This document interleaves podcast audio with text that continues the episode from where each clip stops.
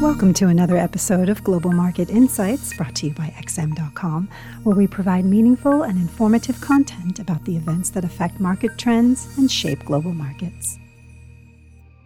Welcome to X M dot com. I'm Cristina Marujos, and this is the Daily Market Comment Podcast for Thursday, April fourteenth by Raf Boyajian. U S. Treasury yields are heading lower for a third day on Thursday, with a ten-year yield slipping below two point seven zero percent as the recent heightened expectations that the Federal Reserve will hike rates very aggressively eased somewhat. A slightly softer-than-expected increase in the March core C P I print in the United States on Tuesday gave rise to hopes that inflation is plateauing, a view that seems to be shared by Fed Governor Christopher Waller. Speaking to C N B C on Wednesday, Waller said inflation is pretty much the peak. If that assessment turns out to be correct, it could mark a turning point for toward equity markets that have been under pressure all year, as central banks around the world have accelerated their normalization plans to remove pandemic-era stimulus. However, the Fed is only just getting started with its rate hike cycle and is unlikely to let its guard down just yet. Saint Louis Fed President James Bullard reiterated his hawkish stance yesterday, warning that raising rates to a more neutral level won't be enough to bring inflation under control. The producer price index for final demand jumped by the most on record in March, hitting eleven point two percent year-on-year, suggesting that inflationary pressures remain as elevated as ever. Nevertheless, investors see light at the end of the inflation tunnel for the first time since the conflict in Ukraine roiled commodity markets, pushing the price of key raw material prices higher.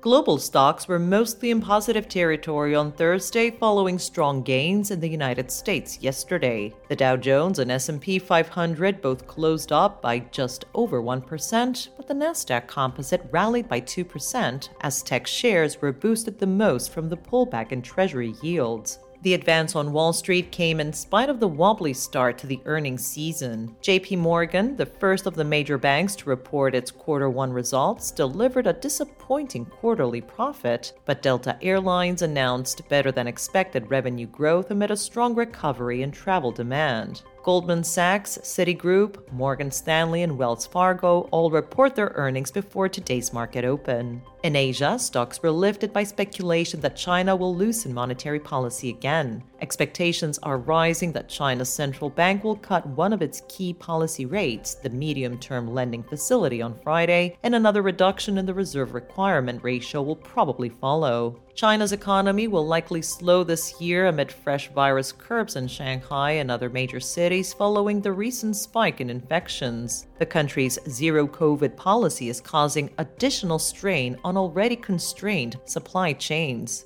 With so many uncertainties hanging over the outlook, it's no wonder the rebound in Europe is looking somewhat modest in comparison, and U S stock futures are also faltering as the European session gets underway. In the F X spectrum, the U S dollar slipped on the back of the decline in Treasury yields. The dollar index has fallen below the one hundred level, with even the battered Japanese yen gaining some ground today. The euro has rebounded above the one oh nine dollar level, but where it goes from here will likely depend on what the European Central Bank decides later today. The E C B might announce a more precise timeline of when its asset purchases will be wound down, and even if policymakers refrain from committing to a rate hike timetable, the Q E end date would be taken as a strong signal of how soon liftoff will come. The Canadian dollar, meanwhile, has bounced to one-week highs versus the greenback, firming to around one twenty-five forty. As expected, the Bank of Canada raised rates by fifty basis points on Wednesday, but additionally announced a plan to reduce its balance sheet as well as signal more rate hikes.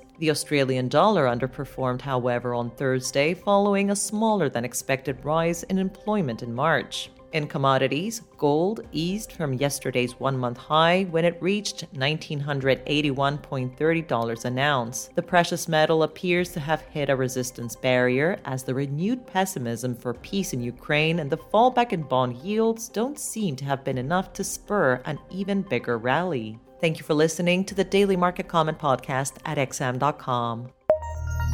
Thank you for listening to another episode of Global Market Insights brought to you by X M dot com. For more in-depth technical and fundamental analysis, be sure to visit w w w dot x m dot com forward slash research.